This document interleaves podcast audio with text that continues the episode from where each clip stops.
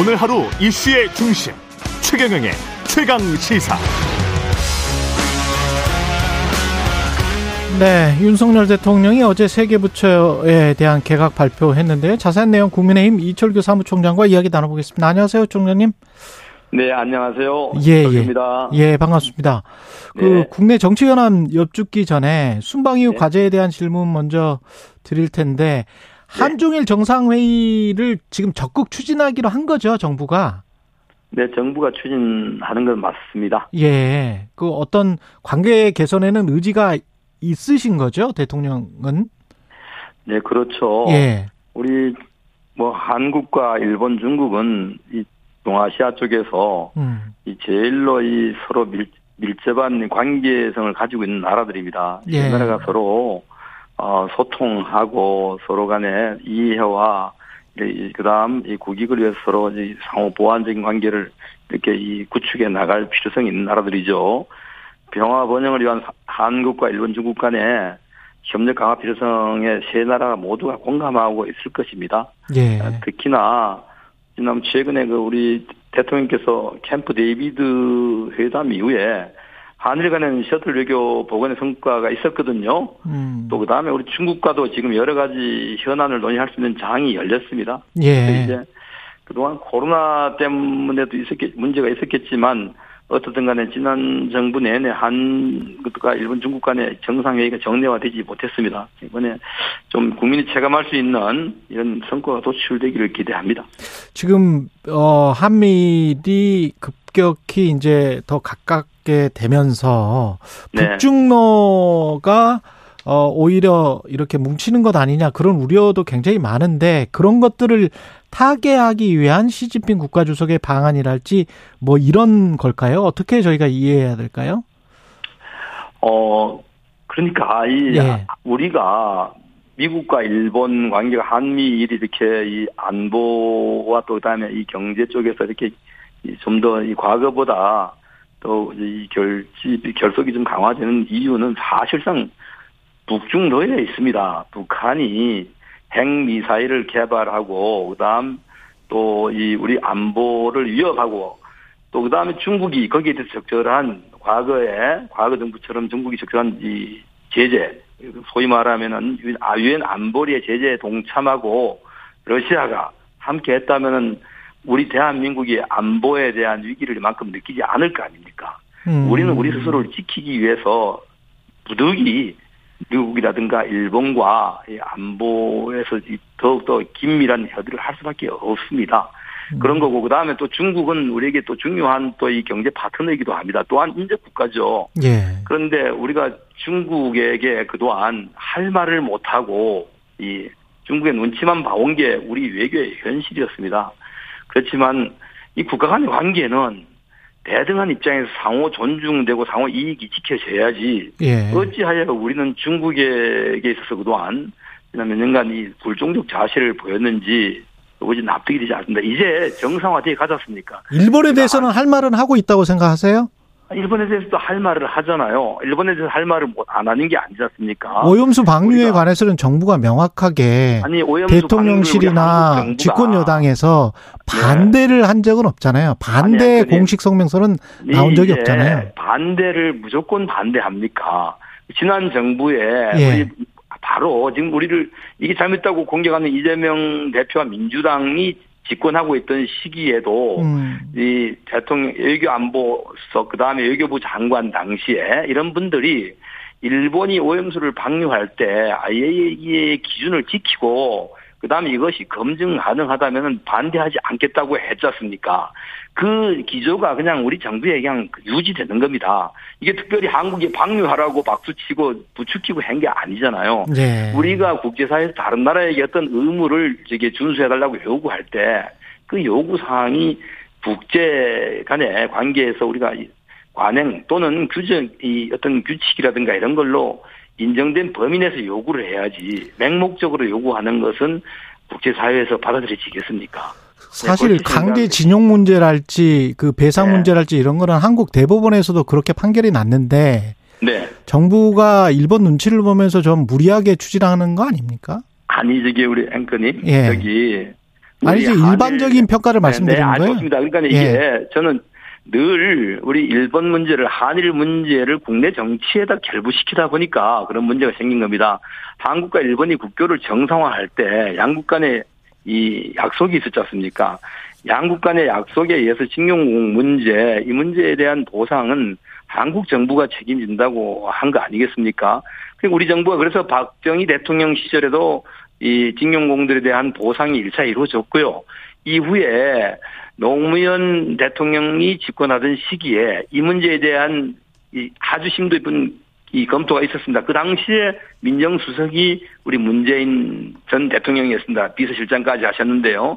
이 관계를 다 아시는 그래서 당시 한 7천억이 채 안 되는 예산을 편성해서 박정희 대통령 시절에 이 보상을 받지 못한 징용공들께 보상을 보상을 해드렸거든요. 이것이 우리 대한민국 이 한일 협정 이후에 저기 보수 정부든 진보 정부든 이것을 일관되게 존중해 왔었습니다.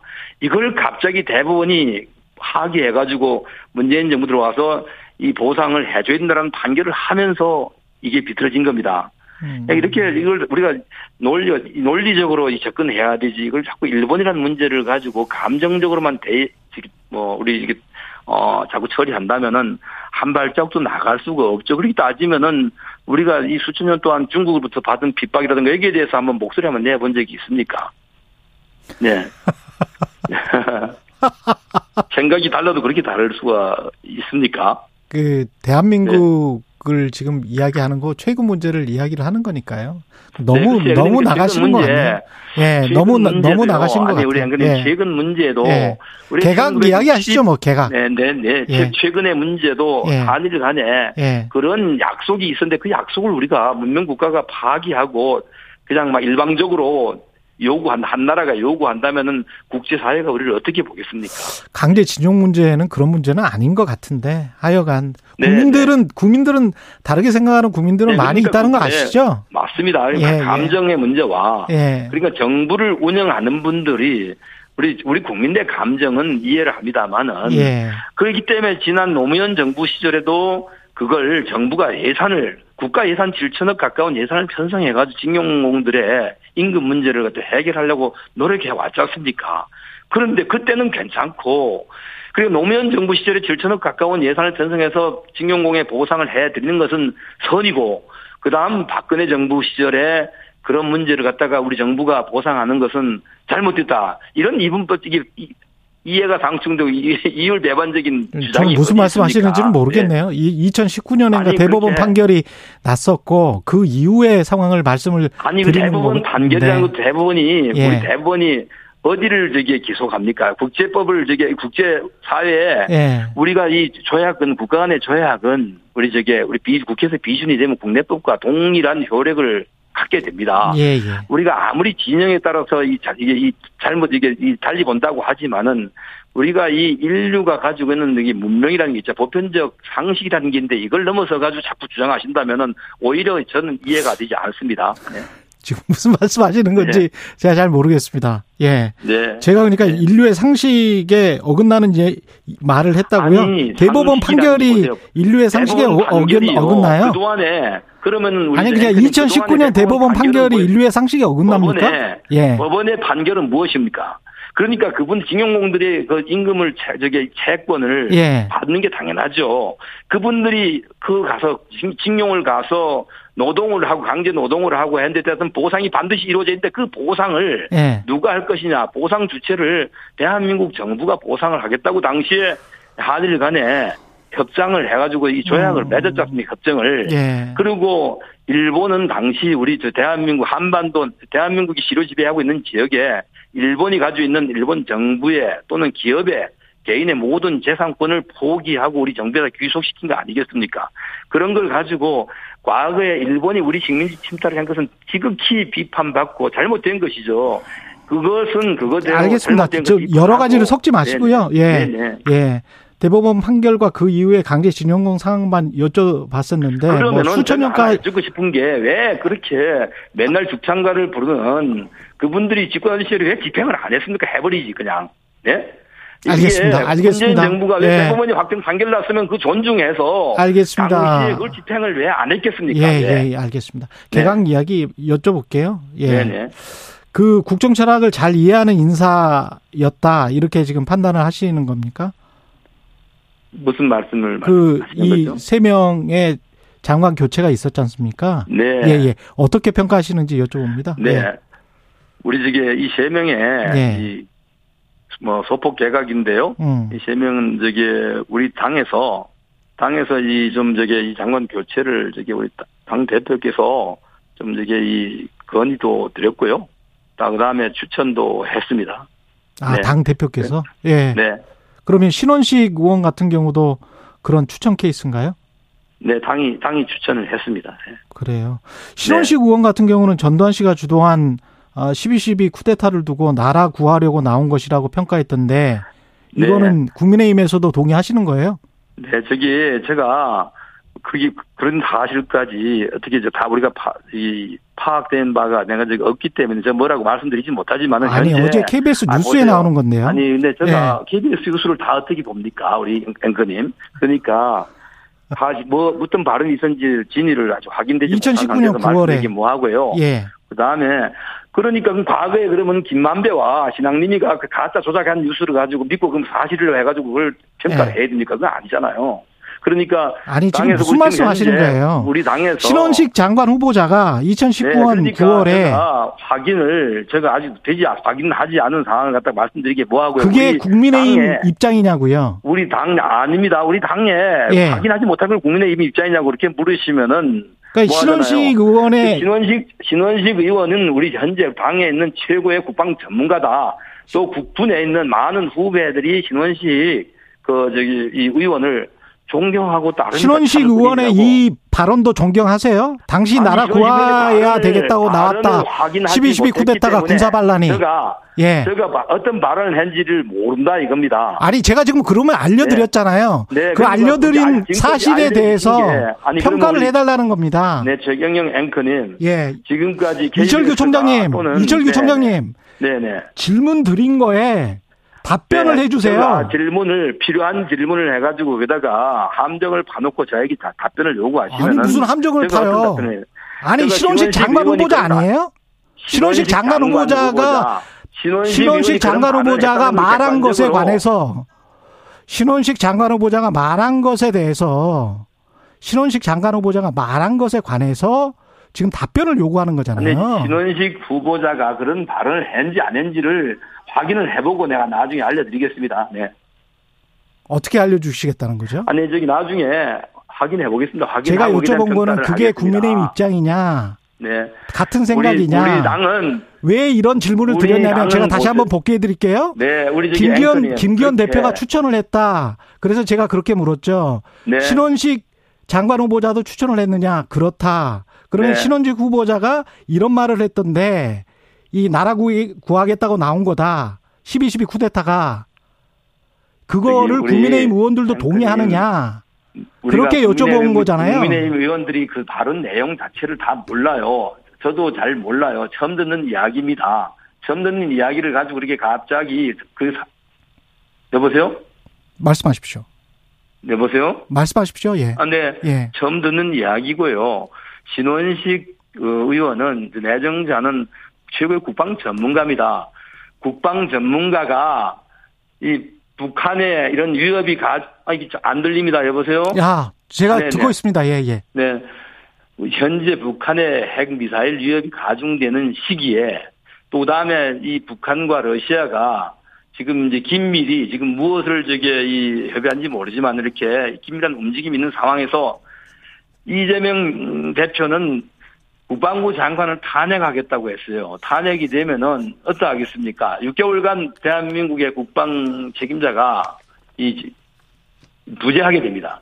그래서 이 긴밀한 시기에 당으로서는 빨리 전문가, 최고의 국방 전문가를 장관으로 임명해서 그런 적에 이 국방에 공백이 없도록, 국민의 안전에 공백이 없도록 해 주십사 하고 건의드렸다. 이런 말씀을 드리겠습니다. 자, 쿠데타, 군사 반란, 총뿌리를 국민들에게 되, 되돌린 사람이 최고의 국, 그 되돌린 사람이 전두환 씨인데 그 전두환의 12.12 쿠데타가 나라 구하려고 나온 것이다가 국방 전문가인가요?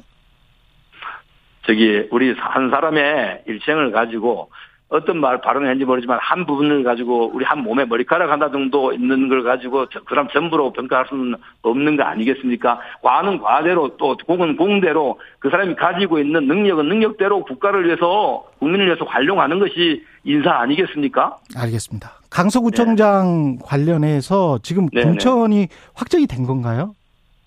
무슨 말씀이십니까? 아, 그거는 안 일부 거죠? 언론이 예, 예. 우리 당의 분열을 부추기려고 하는 분들이 자꾸만 괴담을 그렇군요. 만들고 또 가짜 뉴스를 유포하는데요. 예. 지금 공장 경선이 세 사람의 예비 후보가 경선을 하고 있습니다. 우리 당이 누구를 뭐 민주당처럼 콱 찍어가지고 대표나 또는 그 이 당 지도부가 자기 마음에 드는 사람을 찍어서 우리는 후보를 내지 않습니다. 민주적인 절차를 예. 거치고 있는데 왜 그러십니까? 아니 저는 뭐 아무런 악의는 없었어요. 공천이 공천을 하기로 한 거고 공천이 확정되는 분위기로 자꾸 언론 보도가 나오니까 그렇게 여쭤본 거고요. 그거는 예. 저는 저기 예. 우리 강서 구민과 우리 당원들을 예. 지극히 모욕하는 그, 그 저기 보도라고 생각합니다. 아 그래요? 우리 저기 이 예. 강서 구민들이 또 그다음에 우리 강서에 거주하시는 우리 당원들께서 예. 민주적인 절차를 거쳐서 후보를 알겠습니다. 결정하는 것이 예, 예. 우리 언론이 누구다 해가 하라 해가지고 하는 것도 아니고요. 또당 예, 예. 지도부가 누구를 할래 해서 되는 게 아닙니다. 알겠습니다. 예, 예, 예. 그리고 네. 이재명 대표 그 단식과 관련해서는 안철수 국민의힘 네. 의원은 정치 단식 을 중단하고 내년 네. 총선에 분당갑에서 진검승부하자. 네. 어떤 당과 교감이 있었던 내용인가요? 아닙니다. 전혀 음. 교감이 있던 발언이 아니고요. 예. 아마 저게 우리 안철수 저기 의원께서 어 이재명 대표의 이런 저게 이 참 국민 기만적인 단식 행위에 대한 비판의 말씀을 하신 걸로 이해가 됩니다. 네. 알겠습니다. 네. 이준석 전 대표 같은 경우에 이제 내년 1월에 당원권 정지가 풀리잖아요. 네. 그 본인은 지금 서울 노원병에 이것도 확 아까 또 저 공천 확정이냐고 제가 여쭤봐서 그 화를 내셔서 이거 재출마하겠다는 입장이라고 보도로 많이 되는 것 같은데. 네. 예, 총장님 생각은 어떠세요? 그쪽이 맞습니까? 어, 어, 그, 그 다음에 공천이나 뭐 이런 것들은 어떻게 생각하세요? 또 5, 6개월 후의 일이고요. 예. 그런 것은 당원 당규와. 예. 당원들 또 그다음에 지역 주민들의 의견도 반영이 되죠. 예. 그게 따라서 할 일이지 누가 미리부터 누구는 된다 안 된다 또는 어떻게 될 것이다 안 될 것이다 이렇게 하는 것은 바람직하지 못합니다. 네. 음. 네. 알겠습니다. 그 김기현 네. 대표가 박근혜 전 대통령 사절을 찾아서 그 사진도 많이 나왔더라고요. 네네. 이거는 어떤 의미가 있을까요? 그냥 예. 아니 이재명 대표 대표께서 문재인 전 대통령을 예방하신거나 음. 또 우리 김기현 당 대표께서 박근혜 전 대통령을 예방하신거나 다 마찬가지입니다. 우리 당이 배출한 전직 대통령이셨고요. 예. 또 여러 가지 고초를 겪고 지금 나와 계신데 당 이 보수정당의 당 대표 사실 우리 당 우리 당이 집권하던 시절 대통령이시잖아요. 예. 찾아서 어른을 찾아뵙고 또 이 인사도 드리고 또 이 과거의 국정 경험에 대해서 이 말씀을 듣고 하는 것은 당연한 일이라고 생각을 합니다. 그게 특별하게 이걸 가지고 무슨 이게 옳리 그러니 할 판단할 평가할 문제가 아니고요. 예. 그런 선상으로 봐주시면 있는 대로 봐주시면 좋죠. 좋겠다는 내년 말씀을 드립니다. 총선 앞두고 이제 전략적으로 가장 중요하게 생각하시는 점이 뭔지도 궁금한데 대통령은 연차 내에서 이념이 가장 중요하다. 이거는 어떤 의미로 받아들여야 될까요? 아, 네. 예. 이념이라는 게 우리 자유민주주의 가치 가치, 자유민주주의 가치가 우리가 제일 큰 이념이죠. 인류의 보편적 가치 아니겠습니까? 예. 이념이요. 예. 우리는 저기 사회주의 이념을 신봉한 나라가 아니지 않습니까? 예. 그래서 우리 보수정당 자유민주주의를 최고의 가치로 지키고자 하는 우리 이 보수정당 예. 이 이념 이걸 저게 강조하신 말씀이라 생각이 됩니다. 네. 예. 총장님 뭐 개인적으로 속상하지는 않으셨죠? 뭐 개인적으로 지극히 지극히 당연한 말을 예. 또이 이걸 가지고 해야 할 말을 하신 걸 가지고 예. 문제를 자꾸 제기하면 그, 그것까지 뭐 비판적으로 이 보도들 나가시는데 그런 부분에 대해서 좀 안타까운 면이 있습니다. 아니 신원식 의원과 관련해서 제가 질문을 드린 거는 지극히 당연하고 상식적이고 아, 네, 자유민주주의 체제를 네, 맞습니다. 체제를 위한 것인데 그죠? 우리 예. 신원, 신원식 의원에 대해서 질문하신 거는 예. 뭐 국민들께서 뭐 그렇게 궁금하게 생각하시는 분또 예. 이좀 비판적으로 생각하시는 분들이 계시니까 질문하셨을 거 아닙니까? 거기에 예. 대해서 또 우리는 우리 당의 입장은 지금 무엇보다 중요한 게 우리 국가 안보입니다. 음. 안보에 대해서 이 전문적인 식견과 이런 역량을 토- 이 분을 통솔하고 지휘할 수 있는 역량을 가진 분이 중요하지. 에, 목소리가 잘 안 들리시네요. 예, 예. 듣고 네네. 있습니다. 예. 네네. 그런 분이 필요하지. 아, 무슨, 저게, 이, 그, 달콤한 말로 국민들이나 갖다가 저게, 이, 현혹하려 하고 하는 그런 분이 필요한 건 아니잖아요. 지금, 알겠습니다. 어떻든 간에 대한민국 우리 저게, 우리 당에서 최고의 국방 전문가라는 사실. 이것이 주- 장 대표께서 추천하시게 된 제일 큰 이유입니다. 여기까지 듣겠습니다. 네. 국민의힘 이철규 사무총장이었습니다. 고맙습니다, 네. 의원님. 네, 수고하셨습니다. 예. 예.